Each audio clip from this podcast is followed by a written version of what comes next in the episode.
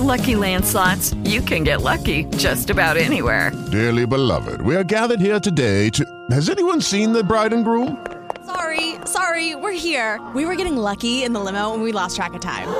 No, Lucky Land Casino, with cash prizes that add up quicker than a guest registry. In that case, I pronounce you lucky. Play for free at LuckyLandSlots.com. Daily bonuses are waiting. No purchase necessary. Void where prohibited by law. 18 plus. Terms and conditions apply. See website for details. What that sound means. It's time for The Edge with Terry Waldrop on ESPN 97.7. Terry talks about all the hottest topics in sports every single weekday from 9 to 10 a.m. He's controversial, he's charismatic, and he's the captain of this ship for the next hour. Here's your host, Terry Waldrop. Good morning, everybody. Whoa, baby. We're not the captains. This these are the two lieutenants or maybe ensigns of the ship. Probably ensigns, yes. Yeah, we're not. We're we're never going to be on equal footing with the captain, and that would be Terry Waldrop, and we are mildly known as Mark Kramer and Jamie Fox here on the edge on this Wednesday. Terry supposedly will be back tomorrow. So, how are you the morning this morning, sir? Well, I'm uh, I'm feeling like Billy Hamilton after that catch last night against the wall. Did you happen to see that? I did see it, and they still lost seven to three to the other worst team in the league, San Diego, because Well- their pitchers gave up what three home runs. it's still early, Mark. It's still rally time. There's Yeah, it's only still there's early in 50 August. Well, I mean, it's, Yeah, it's you, okay. you could have lost six to three to the worst team in the league last That night, be- Mark. That would be the Cubs losing to the Giants. Ooh. Uh, So- what hap- Yeah, what has that's on the road, Cubbies though. this year. That's on the road, two time zones away I don't know. yeah. in San Francisco, where it's cold and Well, windy. Kata- and, Quintana gave up four in the first, and that, that didn't help. I mean, the Reds were at home in front of a a, a thriving throng of thirteen thousand. It was funny. Uh, before we get on with everything, my dad. You know, we've just been recently in Cincinnati, and we had mezzanine seats behind home plate, which is the section above the box seats. And uh, so they were really good seats. But my dad, at his age, he can't see the ball off the bat unless he sits right behind uh, home plate, not down low, but you know up higher a little bit. So we had good seats anyway, but on the press box level. And my dad texted me last night and said the game just came on because he has the MLB package, and he said there's not one person in the section we sat in. Not one person, nobody in a in a section in the mezzanine behind home plate. There was not one person in the entire section that we sat in uh, for three days in July.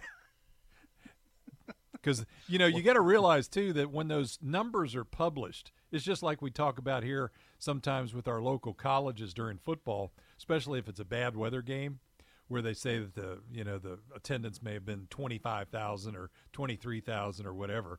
Well, they automatically get to count season ticket holders. And so if you have a, a game like last night, uh, midweek game, once school's getting ready to start with a team as bad as San Diego, you know, nobody, not many people are going to show up. You don't have many promotions during during the week where they're giving something away.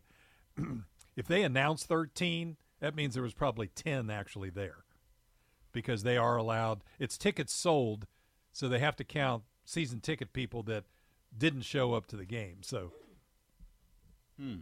Well, it kind of reminds me of the beer koozie I saw one time, uh, Mark, that said, uh, "If you're a Reds fan, now that I've given up hope, I feel much better now." Yeah, So exactly. that- it's that's- like a, that's where you are. There's an old Jerry Reed song from back in the '70s called "The Crude Oil Blues." Yeah. Do you remember that? Do you remember that song? I don't. Oh well, Enlighten me. It was it was during the oil embargo in the mid '70s, and Jerry Reed, the country singer, came out with this song, and it's of course a parody kind of song. But right near the end of the song, he says, "He who expecting nothing ain't gonna be deceived." this is true. and I love I've always loved that line. I've quoted that line uh, quite often in that kind of a situation. Uh, so if you're expecting nothing, don't be surprised because that's probably what you're going to get. So again, Well, welcome me- welcome to the Let edge. me interject something yes, real sir. quick there, Mark, on that. Uh, in, in, in about uh, something I saw uh, years and years ago, uh, and you know, you laugh at those you love the most. Uh, someone had put a sign on the Monroe city limit coming in from, I believe, the uh, from the east, and it had "Welcome to Monroe, all ye who enter, leave hope behind." so, not exactly a ringing endorsement, but uh, that's where we are. All ye who enter, leave hope behind. Yeah, there you go. Again, welcome to the Edge, and we'd like to uh, acknowledge our sponsors in Mr. Bobby Manning, attorney at law, Dr. David Weber at North Monroe Animal Hospital, and Pie Works Pizza by Design. Thank those fine folks every time we have an opportunity for sponsoring the Edge here on ESPN 97.7. Want to we had a lot of texts yesterday, even more after the show, about the subject we were talking about right at the end of the show yesterday. So, want to continue at least in this first segment a little bit, and you can get us on the Ouachita Valley Credit Union hotline and text line 888 993 7762. We want your opinion, of course, uh, whichever way you feel comfortable doing it. And what we were talking about was the the concept yesterday. Remember, Jamie, of of Nick Saban and the different criticisms from uh, former players uh, about his practices, about his lack of communication.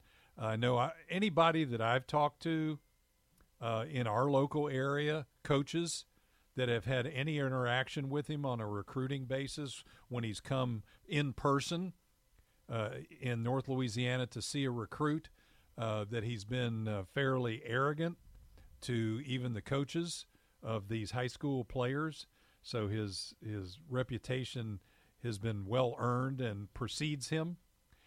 So what we were talking about was do people as a general rule and not just in athletics, but do people generally put up with more of rude or bad behavior from some from an individual simply because they are successful. Yes, I think uh, obviously you, you build some cachet if you have the uh, the skins on the wall like Saban has. Uh, obviously, you know Joe Paterno. You saw the extent to which the uh, the Penn State folks went to defend him. Um, so, as a result, uh, when, when all that scandal broke out up there, obviously, uh, success buys you a lot of capital, uh, buys you also uh, extended contracts, and uh, I think uh, even fans tend to look the other way in, when sometimes players get in off the field troubles. So yeah, I think arrogance, you know, is tolerated a little bit more. I mean, living in Alabama, I think the argument could be made that Nick Saban is probably uh, more powerful than certainly the college president of U of A and uh, probably the governor. I mean, it's uh, the, it's unbelievable um, how much weight, and a lot of that is is carried forth, um, Mark, through the years. I mean, it's always been Bear Bryant. I mean, it's always been a popular and influential position within the state. But because, and I don't know, you know, the argument can be made that, that Bear Bryant didn't allow pro sports into uh, into Birmingham and the metro metropolitan areas, and that's that's probably with good reason. Uh, they'll tell you now, you know, they don't want anything from a competitive standpoint. And since we're talking about players leaving due to competition, that's why I bring it up. They don't want anything to, uh, in any way, shape, or form, uh, dampen or put anything that would conflict with the ability of the Alabama football program to be successful. And uh, to the point where I think uh, professional franchises don't even look there anymore. Um, but now, you know, to your point, there's uh, an article by Kevin Scarbinsky this morning in AL.com. Uh, basically, kind of defends Nick Saban and, and goes after the two kids or three kids, David Cornwell, Blake Barnett, and Cooper Bateman in uh, in particular. Uh, you know, is that basically uh, they didn't have the chest to be the quarterback at at Alabama. So uh, there's a lot of give and take here. And I think uh, basically you can bet at the end of the day, uh, Saban, you know, in the eyes of Alabama fans, and that's all that really matters. Uh, at this point, Saban will be vindicated. Well, and You know, I guess the the point of all of this is the fact that it's definitely an issue where I used to use the phrase that act wears thin. Right. If you're winning, your act doesn't wear thin. People tolerate what you do and how you act as long as you're being successful. They don't want to quote rock the boat or put any kind of roadblock up in the way. But you let somebody that has that kind of demeanor, uh, whether again it's a supervisor in a factory or you know some guy in an office or a head football coach, baseball coach, doesn't matter. Uh, as long as they're winning, one thing I can think of is Billy Martin when he was man. You know, he was manager of the Yankees like ten times, ten different times. you know, him and George Steinbrenner had this running feud. Well, George would put up with him, and George's personality wasn't the greatest either. But George would put up with him as long as they were winning. But as soon as they had a bad down year, all of a sudden everything that Billy Martin did was a distraction. His actions with umpires and getting thrown out of games and, and all of this kind of stuff. When he was winning, you didn't hear much from Steinbrenner about his actions on the field and in the dugout. But when they all of a sudden weren't very good, then you heard all kinds of stuff uh, about complaining about, well, he's out of control and and you know he's given the team a bad reputation and all of this kind mm-hmm. of stuff. So it just uh, it's I think it's an obvious answer. The fact that people do put up with more from somebody who's in a position of authority if they're being successful.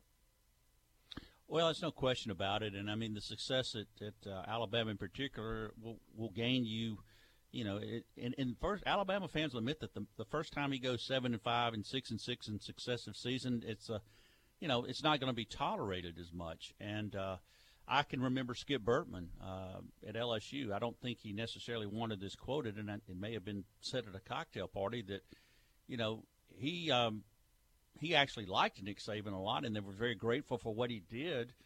But uh, just the constant grind and the you know what he brought. He you know he, he said he could be a pain in the backside sometimes, and uh, and he could because he you know there's no question that he'll he'll push the envelope to be successful.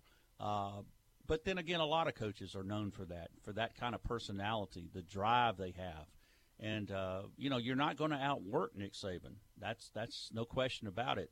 Um, what you leave in your wake, well, I mean that's to be determined. You know, a lot of high school coaches around here weren't necessarily, you know, but like Ed Orgeron, I think he's, I think the success he's had at Alabama has made him perhaps a little easier to play for. Uh, perhaps a little. I think he's he's comfortable, certainly in his own skin. Um, again, when it's time, he signed through 2026. He does not have to pay a penny if he decides to leave Alabama and go somewhere else. At least that was the contract he signed with Mal Moore. I don't know if that's the case now. So he's comfortable in his own skin. He's got a lot of cachet. Um, you know, he could leave this thing tomorrow and still have four national championships. So again, it's good to be him, uh, and it's good to be 65 and have the financial security you do. And people can say what they want. Does it really matter? To Nick Saban, it doesn't. Yeah, and you're right. It doesn't. It doesn't matter to him. He's on an island by himself. If you've seen the the uh, mansion and grounds, if you want to call it that, that that he lives on there in you know in Tuscaloosa. It's a an amazing looking place as well. Um, but you know that's why we talked about it yesterday. His that's why a lot of times when people say, "Well, you know this guy's so great in college, he ought to go in like even in basketball, he ought to go to the NBA." Oh, this guy to coach in the NFL as great a coach as he is. You know, sometimes the philosophy and the way you do things in college and the control that you have over how you get your personnel doesn't translate to the professional level. And uh, old Nicky found that out real quick that uh, his way of doing things and his control freakiness uh, just didn't work in the NFL because the players didn't care for him. They didn't care for the practices, the practice schedule, or anything like that. So uh, he had a rough, rough time in his short term uh, with the Miami Dolphins. Are you too cool for school? Just ask the UCLA quarterback. We'll talk about that when we return here on the Edge. Don't forget, support a local worthwhile charity, and that is the Special Olympics. That's brought to you by GB Cooley. Back after this.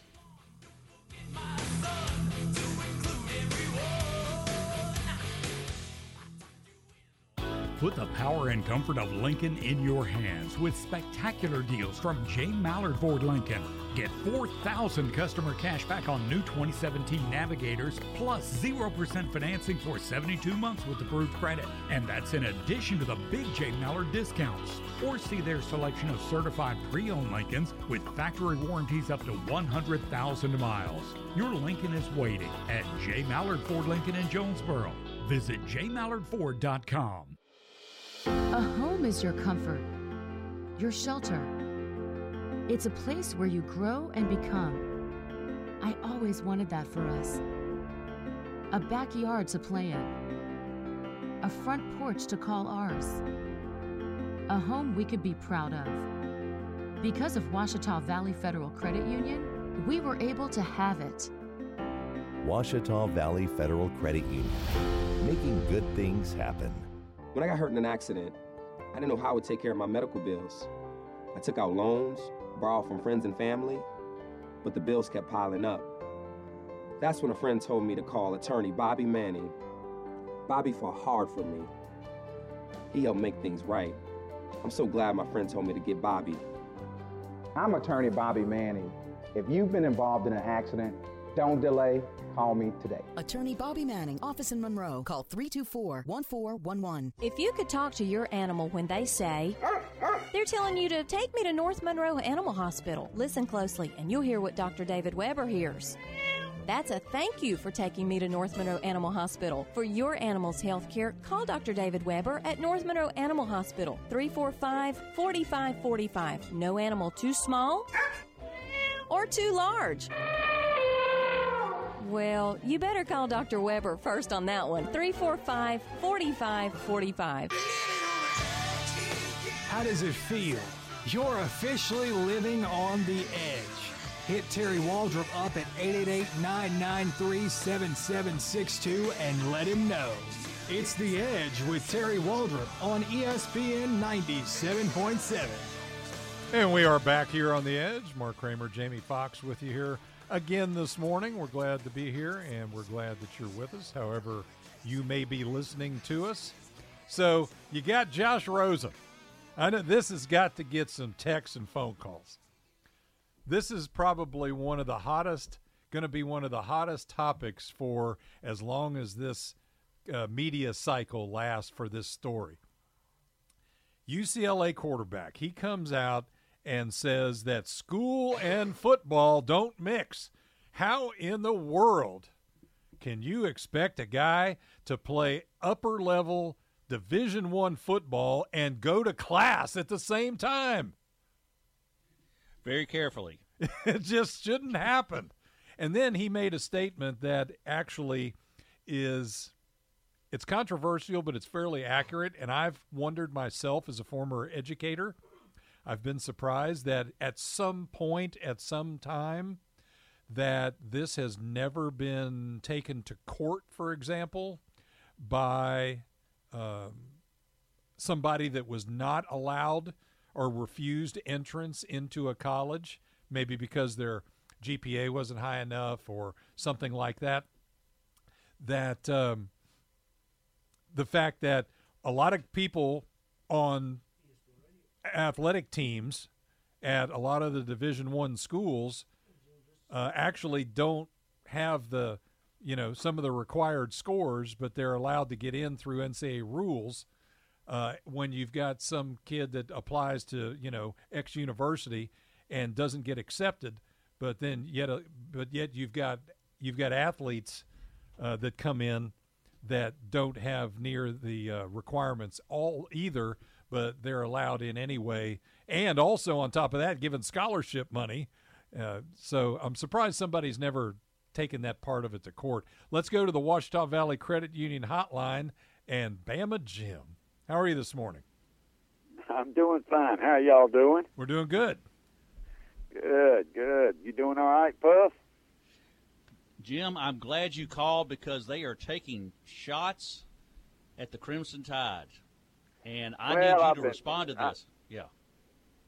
Well, it, well, it, everybody knows how Saban is. I mean, Oh, yeah. everybody knows. I mean, there ain't no secrets. He don't hide nothing. He's just a Class A personality, and he, but he's successful. And then, you know, mm-hmm. like Coach said, when you're successful, people put up with a lot more. I mean, go win four or five national championships. They'll put up with you, Puff. They'll pay you twelve million dollars a year. They do, and they All will. you gotta, uh, that, that's all you got to do, man. There ain't much to it. I mean, he just. But you know, they the, the, they created that monster over there. It, it's nobody's fault but the University of Alabama and, and all their supporters. They they the ones that wanted him. They got him, and I, as big a Bama fan as I am, I know he's just he's hard to play for. I'm sure. I don't know that personally, but I know that from what I've heard, he demands a lot, and uh, I guess that's what makes him a winner. Make keeps him driven. And those five star recruits don't hurt. Yeah, yeah. When you got like forty of them, when you got three strings of five stars, you know. But you was talking about the SATs, coach. You, Yes. Long back in the seventies, I, I know you remember this. South Carolina left the ACC because they they didn't want to put up with academic standards. That's right. You remember that? I do. the Gamecocks said, "No, no, we no, that's too strict. We can't get no players." and they left that, and then they was in in uh, purgatory for quite a few years because they was an independent. But uh, they finally got the SEC, and I guess everything's all right. But you know, you, you, you give you give an athlete a, a scholarship, fully paid. I know it's year by year, but and then you got kids that really are smart and really need to go to school that don't get a chance. I mean, I don't understand sometimes, but you know, I ain't supposed to. Well, they may they may actually get to go somewhere, but uh, you know Yeah. the, the point I was making was that at at a at the same school, maybe an athlete gets Yeah. in that really doesn't meet the whether it's GPA in high school or the uh, Yeah. basic requirements. Now, there's basic requirements by the NCAA, but a lot of times some of the selective enrollment schools have a higher GPA requirement. And a lot of times, maybe the athletes don't meet that, but the school lets them in anyway.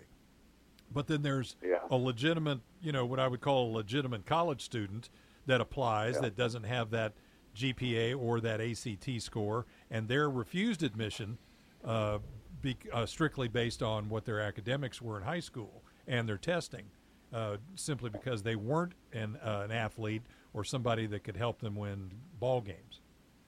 Yeah. Well, I mean, you know that, like I say, you know, us as fanatics, what, what we are. We're we're the fans. We're the fanatics. We uh, we uh, we started. So I guess it just. But I had a I got a good friend in North Carolina. His son applied to MIT, and I mean, this kid was smart. Smart. Went to the state maths and science school. I mean, slick. Well, they they didn't take him. Said they no, he didn't meet the requirements. But right down the road there in Durham, North Carolina, a little old school called Duke. They called him up and said, "Come on up here. we'll take you." So you know, it just depends. I don't know, but uh, everybody gets a chance, I guess. But y'all are doing a good job.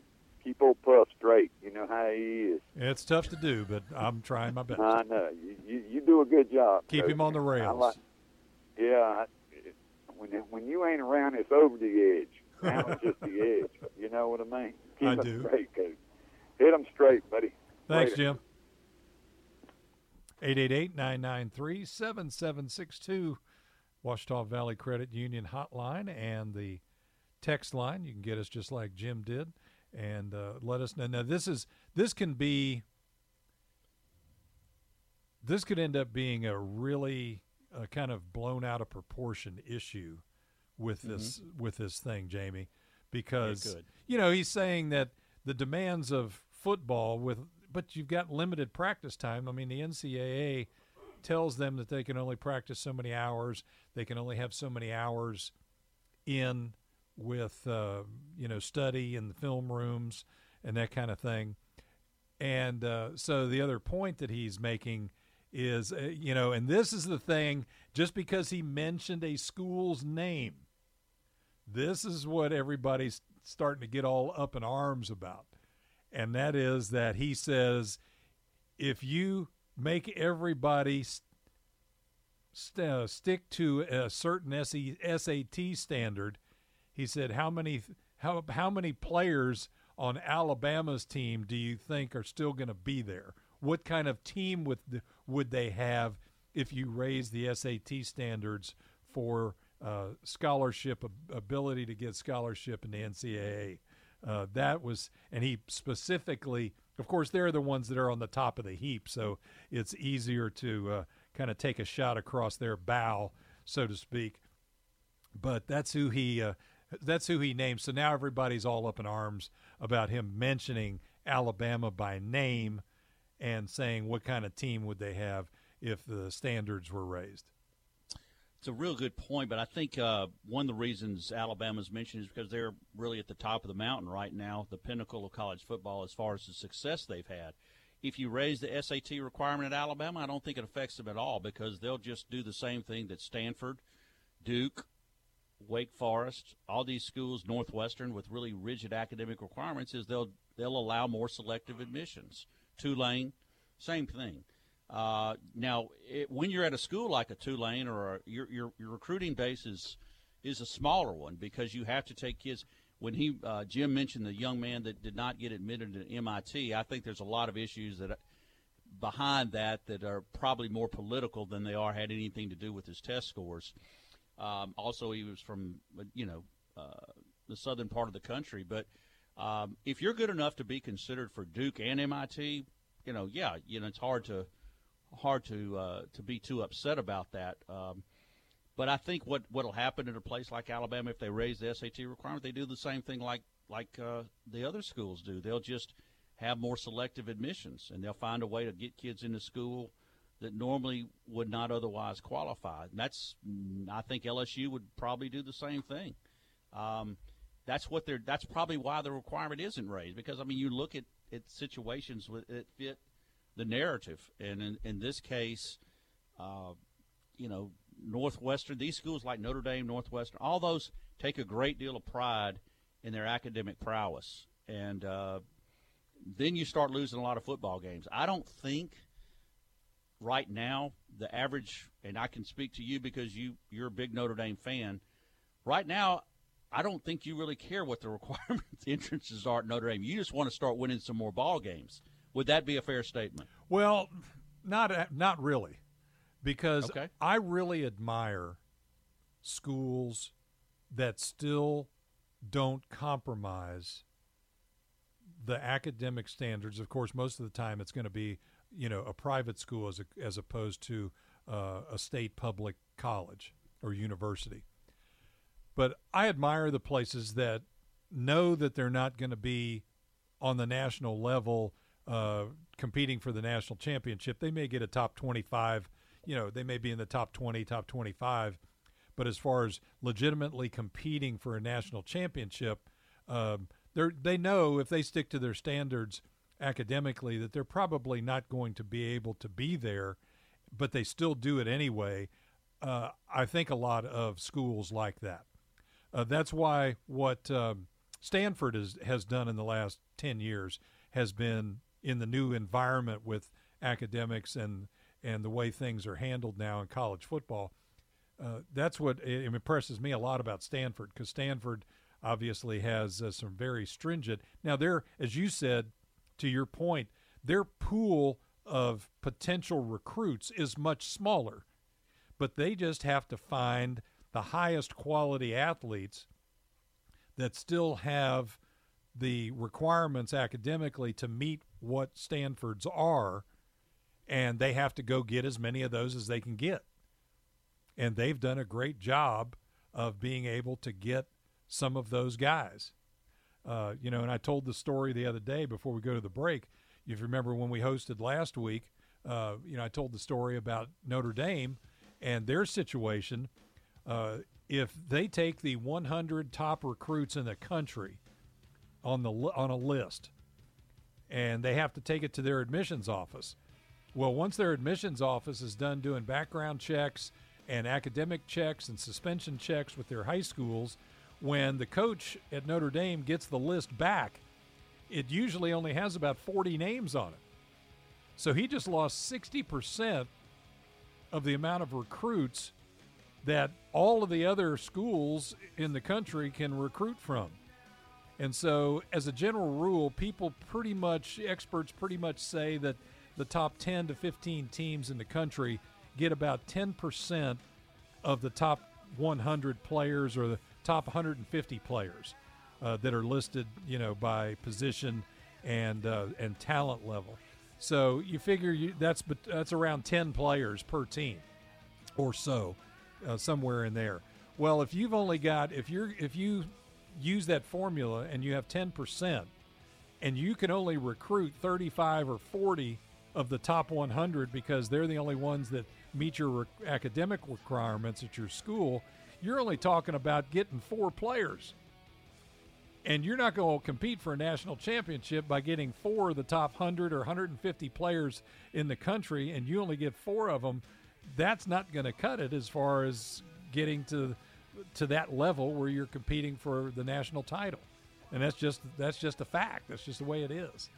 So uh, interesting dynamics of all of that, uh, as uh, Josh Rosen has brought that up. Football and school don't go together. We'll be back here on the edge in just a minute. Want to thank Spa Nouvelle. Go see those fine folks. They'll take good care of you and your friends. So just go by and see them. They also have gift certificates available uh, for all of the uh, services they have at Spa Nouvelle. So go see those fine folks. I've done both of those, and it's very, very good. Jamie and I will be back here on the Edge on ESPN 97.7.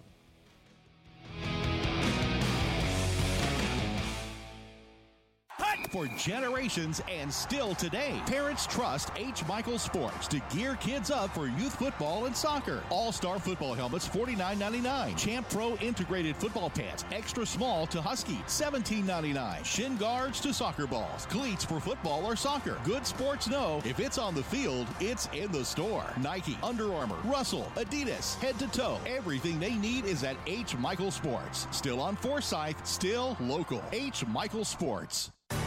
The 42nd annual Pinecone Invitational will be held September 2nd through the 4th at Calvert Crossing Golf Club. The Pinecone is a pre-flighted four-ball golf tournament you will not want to miss. Your entry fee includes tee gifts, food and drinks each day, cash prizes, three rounds of tournament golf, and a practice round. Sponsorship opportunities are also available. Call Calvert Crossing Golf Club today to sign up. 397 0064.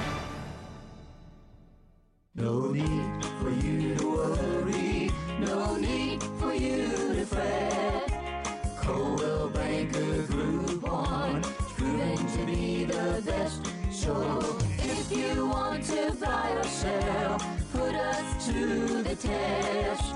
Coldwell Banker Group One, put your mind. Call us in West Monroe, Ruston, or our Monroe office at 361 0300. Each office independently owned and operated. An announcer. Are you drowning in debt? You need relief.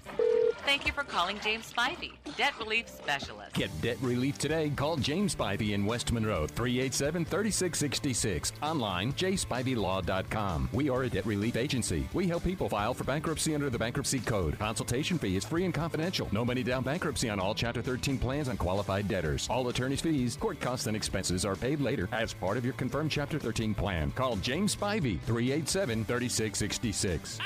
And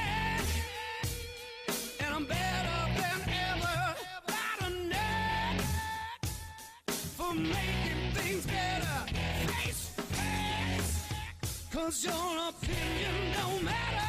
This a maniac is gonna step on whomever. The Edge with Terry Waldrop is back. and better than ever. Hit Terry up at 888-993-7762 to join in on all the fun. Welcome back to the Edge. Let's face facts. Our opinion doesn't matter. It hasn't for quite some it hasn't time. for actually, quite some time. 888 993 7762 because your opinion does matter to us here on the Edge. So you can get us on the Ouachita Valley Federal Credit Union hotline or text line. Uh, the flip side or the other side of this coin of uh, this Josh Rosen thing, because this, you're probably, if you turn on any ESPN show today, uh, unless it's like NFL Live, you're probably going to hear some sort of discussion uh, by whoever's on the show about Josh Rosen's comments. Uh, besides what we just talked about, the other part of his comments, Jamie, that I think is important to discuss is the fact that he says that that uh, that football that it's like having two full time jobs. Correct. Playing upper echelon Division One football and going to school is like having two full time jobs, and uh, he thinks they don't mix. Now, I would take exception to that simply because you have guys, many people in on many upper echelon teams that graduate with a 4.0 in, you know, engineering, uh, you know, they're not taking basket weaving and and and greeting card uh, composition. And they're gr- graduating with honors in a lot of very difficult subjects. It's just a matter of how you manage your time.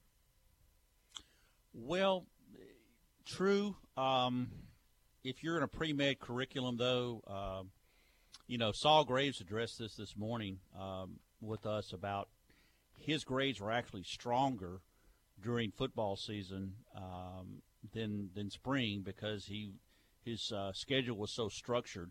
Of course, it takes a very very disciplined person like Saul is, you know, Right, and that's why I mentioned time management.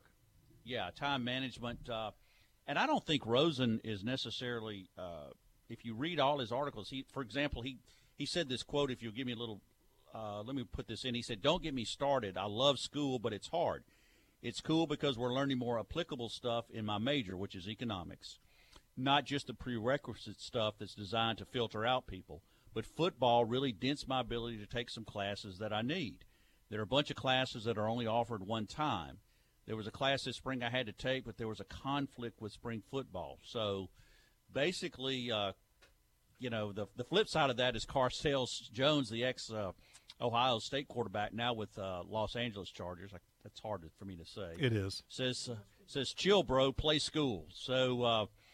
Uh, you know, there's a lot of you, you can definitely take the different slants both of them had towards school. I think Rosen's very serious about his academics, but uh, at the same time, it is it is extremely difficult the time demands that made on you as a as a college football player, an athlete in general, and um, I do know to your point that you mentioned the NCAA tries to limit the amount of practice time you can have, which uh, you know maybe be better served uh, with those guys in, in you know in study hall and so forth. But at the same time, as you're a head coach, uh, and Brian Kelly, you know, will attest to this. You know, you're you're charged with putting a winning product out there on the field, and obviously, the more practice time, the more you can get kids, you know, number one eligible, number two keep them eligible, number three have them, you know, operating every weekend as their peak performance. That's that's that's very difficult to do. I mean, I don't know, frankly, how you judge human performance week to week, uh, but you're also asking them, you know, at a place like Stanford, for example, you know, you're asking them to perform at a very high level uh, academically as well. And how long can you keep that? How long can you keep that going? It- you know, it, it's. Uh, I don't know. Um, I think Rosen's statement. I'm not a big fan of Rosen, by the way, but I think his his statements, uh, you know, are, are you know maybe are to the point. Maybe something that needs to be looked into a little bit more. But uh, It's going to be nothing wrong great with bringing it up. It's going to be great for bringing it talk. It's going to be great for talk radio for probably a week or so, if not more. Let's go to the Ouachita Valley Credit Union hotline and bring in Gordon. Good morning. Hey, good morning, Terry. How you doing? I'm doing fine.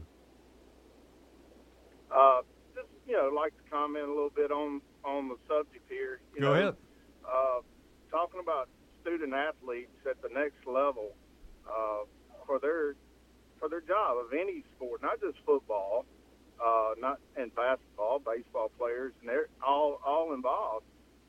You know, they have such a, a high uh, schedule or a big schedule in their life every day to balance education, uh, go to class, and do their sport. Uh, you know, and I'm not necessarily just picking on football. I mean, all student athletes have a gift. They're called athletes. No different than a student who performs at a high level in the classroom. You know, they're all the same. They're they're people, just like uh, everyone else.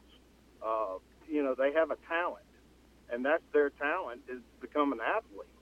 Uh, and you're you're kind of isolating now the athlete in the education system uh, based off, you know, their ACT scores. Uh, I think is wrong. Uh, it's no different than a band member or any, anybody else in the education system. You know, you you, you can't uh, sit there and pick on uh, a football player because he makes a lower ACT score uh, based off his talent, and his talent is to be an athlete. Um, you know, it is a little bit different uh, at each university, and that's their standard to set. But uh, you know, that's part of uh, you know, life ain't fair. Uh, but these guys are should be given just as much an opportunity based on their talent, what they have, as anybody else. You know, I can attest, Gordon, uh, and I'm not going to make this sound like uh, you know walking to school barefoot in the snow kind of thing, but uh, to your point, you know, I was a college baseball player, and you know, in all actuality, as far as travel and time is concerned, softball and baseball are the two toughest college athletic travel schedule uh, sports to try to you know keep your academics up because sometimes you're going on road trips for 10 days to two weeks where you're trying to uh, keep up stuff. You're not in the classroom. I know it's easier now with computers. When i was in college we would do a like a five or four or five hour road trip on a bus and be coming back from playing a double header and we would have to be we would be up getting back at campus at 2 a.m and we would be on the bus at midnight one o'clock in the morning uh, with a little piece of plywood across our uh, armrests of our of our seats and we'd be doing homework and studying for tests and stuff at one o'clock in the morning on the way back from that long of a road trip after playing a doubleheader. And so, you know, I can kind of attest to uh-huh. how your time management has to be. You know, you got to get up when you get back at 2 a.m. You got to get up and and take a test at eight o'clock in the morning. You know, you just know that you got to do it, and you manage your time Oh, that- way, and you just go do it. Absolutely. I, you know, I, I, I played college football. You know, unfortunately, I got caught in uh, in the NCAA back in 1990 when they changed the the uh, requirements uh, as a player. Uh, I was recruited by West Point to go to Army, and uh, you know, unfortunately, I didn't meet that requirement to, on the English ACT part of of West Point. But you know, the whole time the coach sitting there telling me, you know, hey, I can get you in, I can get you in, no problem. Well, it, I got home. I had to end up going to JUCO. Uh, you know, so, but needless to say, I finished my career at University of Central Arkansas. Enjoyed it. Um, and enjoyed playing there. And and I will tell people every day. I hire people uh, in my occupation that come that played it through a program, played four years. I know what those people can do. I know the the challenges they faced every day. You know, for what my scholarship was, I was getting paid for about twenty five cents an hour, but best I could figure it up Yep, that's right. back in the day. You know, and I promise you that when those people come out of those programs, if they can make it through a four-year university and and balance those things every day, they can work for anybody in any place. Good stuff, Gordon. I mean, I'm- Appreciate I'm you, man. Convinced. I'm, Yes, sir. Thank Good, good stuff. Thanks for coming in this morning. Really 888-993-7762. We've got uh, some text on the text line that we'll read after this break. You're listening to The Edge here on ESPN 97.7. Jamie and I will be back to wrap things up here on a Wednesday right after this.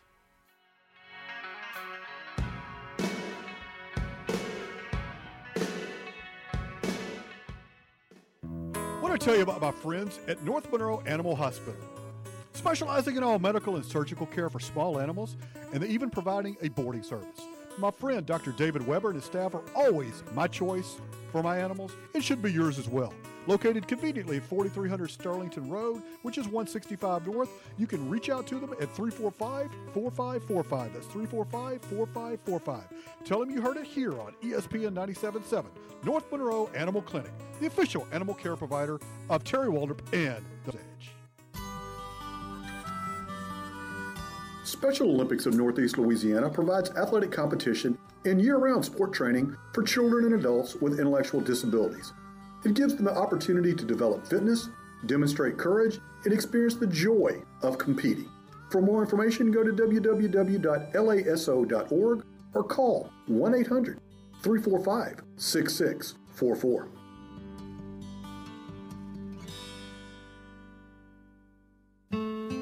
When Led Zeppelin was on a stairway to heaven, he took the express elevator.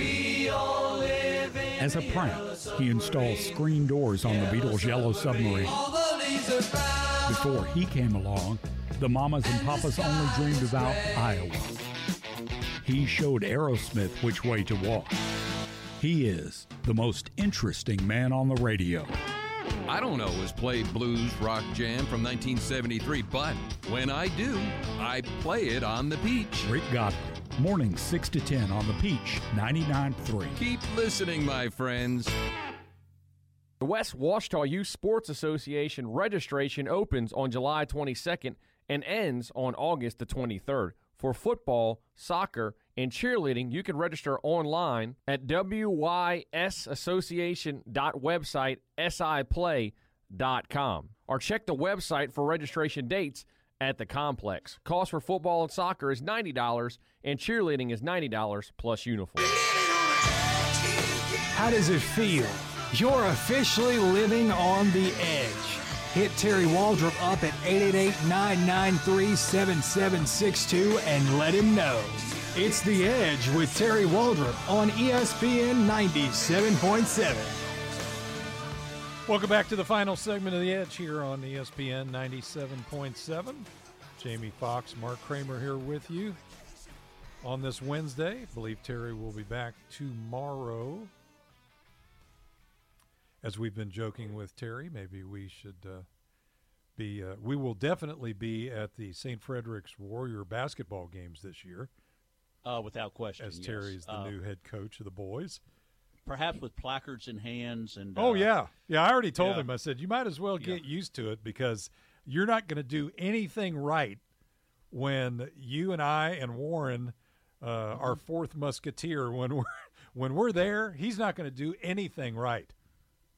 Well, first thing we're going to do is we're we're going to alert the LHSAA, uh, and we're going to have like an arrow pointing toward him. Um, and it, I don't know.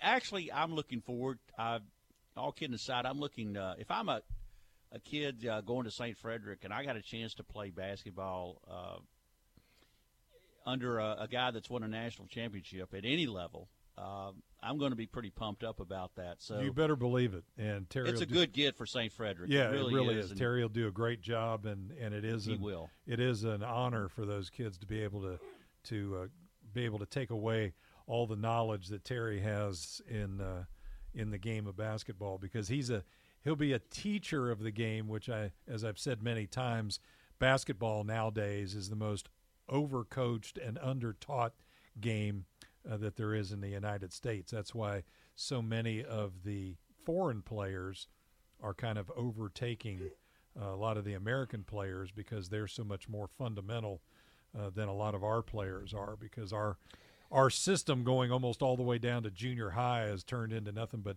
uh, AAU ball and the kids just don't learn a whole lot. So Uh, they'll be they'll get a wealth of teaching knowledge about the game of basketball from from old Coach Waldrop.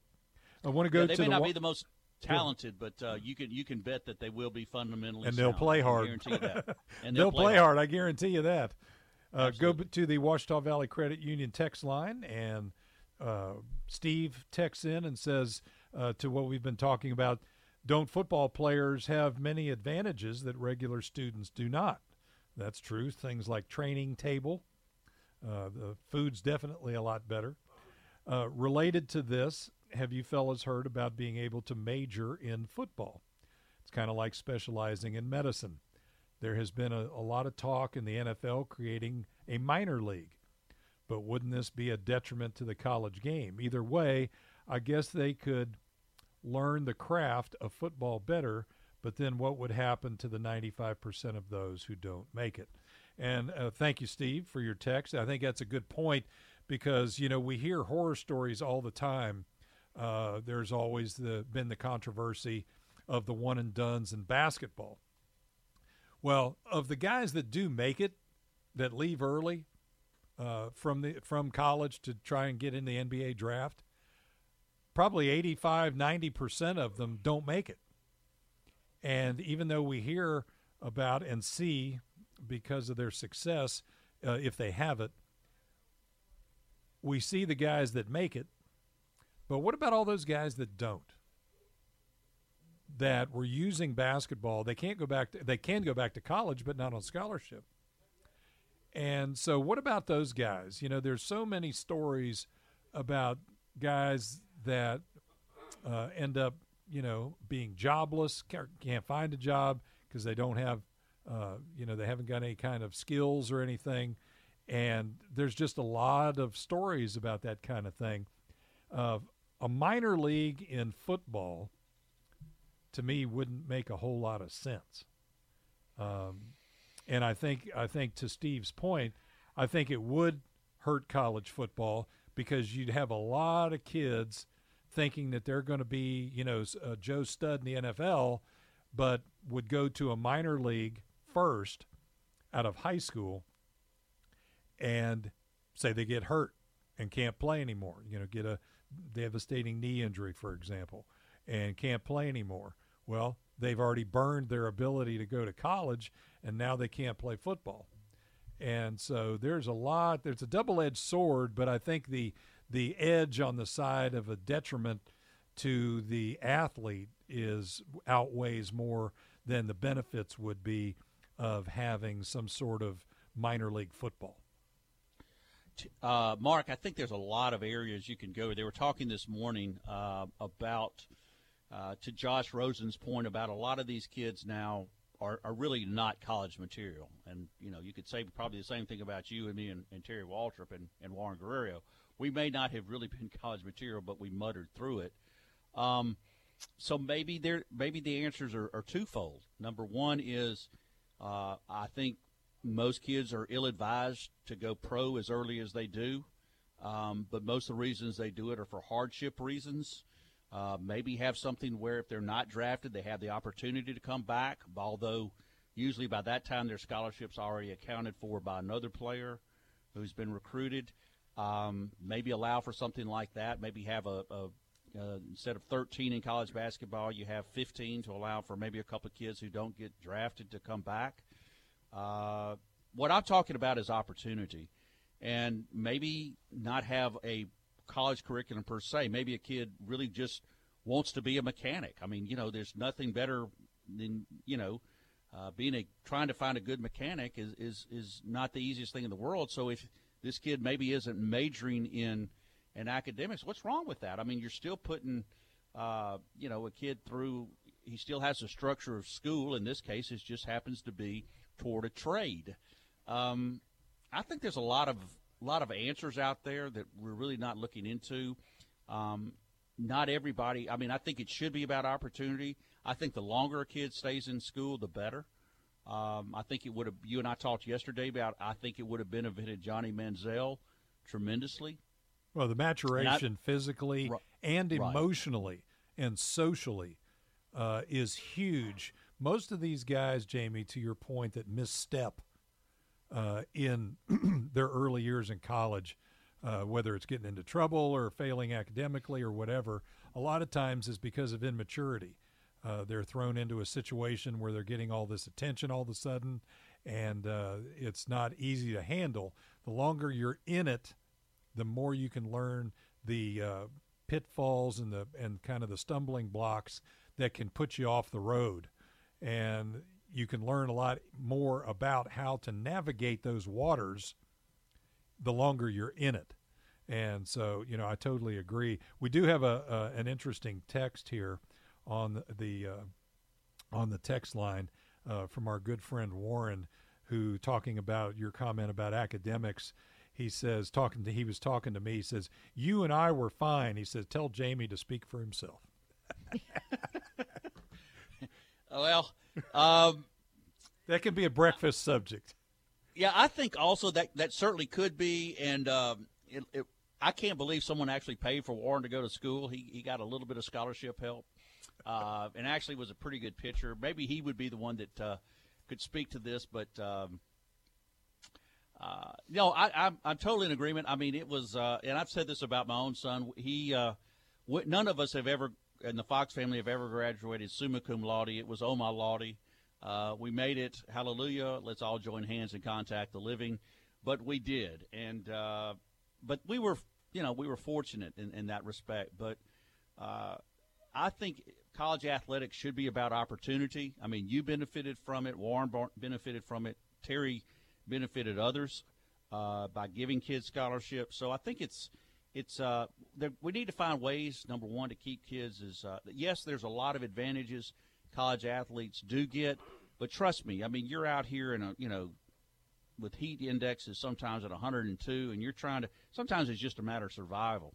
It's a hard way to go to school. It really is. Yeah, it is. So people, you know, so people that, that can get medical degrees out of this and go on and take advantage of it. I mean, you have to understand. I mean, Saul Graves is such an exception.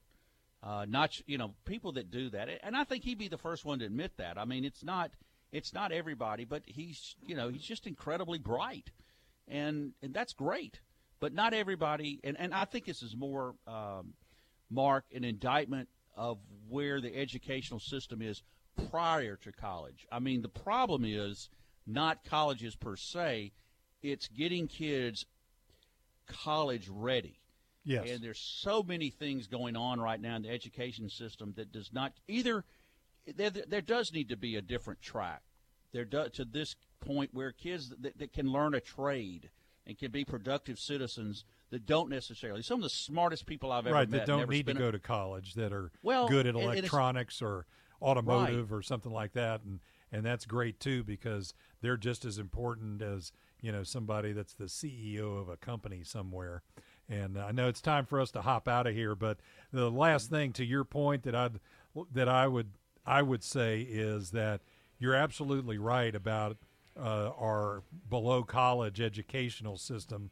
Unfortunately, now teachers have to teach to the test because they're so the you know administrators nationwide now are so hung up on the standardized testing being a measure of how a teacher's doing or how a school's doing I can tell you from experience, having been an educator um, before this time period, you know, more than 25 years ago, that that's not necessarily the case or necessarily good. Uh, I think the teachers are not being allowed to branch out and and use new ideas, and when and I think that's where our educational system is lacking, is the fact that teachers can't just teach anymore; they have to teach to the test because that's how they that's how everybody's measuring everybody's effectiveness is by standardized testing, and that's not necessarily uh, going to measure how successful uh, a particular student is or even how bright they are. And uh, I think that's where we're kind of being held back on the high school and below level. That's just a one former educator's opinion.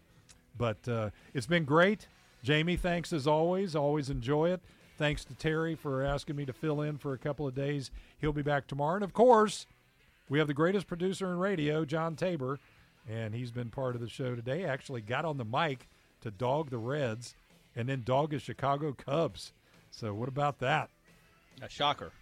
Uh, Sean Fox will be on with the sports company this afternoon at three o'clock. Join those guys, and then Aaron on the morning drive tomorrow morning, and Terry and Jamie will be back tomorrow morning at nine o'clock for another edition of the Edge. So for Jamie Fox, this is Mark Kramer. Don't forget, don't live life safe, live it on the edge. Have a great day.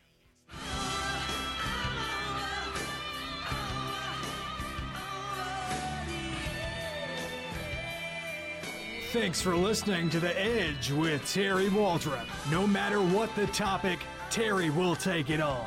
He's not scared, and you better not be either. We want to see you right back here every single weekday from 9 to 10 a.m. on ESPN 977 and E ESPN977.com. Lucky Land Casino asking people what's the weirdest place you've gotten lucky? Lucky? In line at the deli, I guess? Aha, in my dentist's office. More than once, actually. Do I have to say? Yes, you do. In the car before my kids' PTA meeting. Really? Yes. Excuse me, what's the weirdest place you've gotten lucky? I never win and tell. Well, there you have it. You can get lucky anywhere playing at LuckyLandSlots.com. Play for free right now. Are you feeling lucky? No purchase necessary. Void where prohibited by law. 18 plus. Terms and conditions apply. See website for details.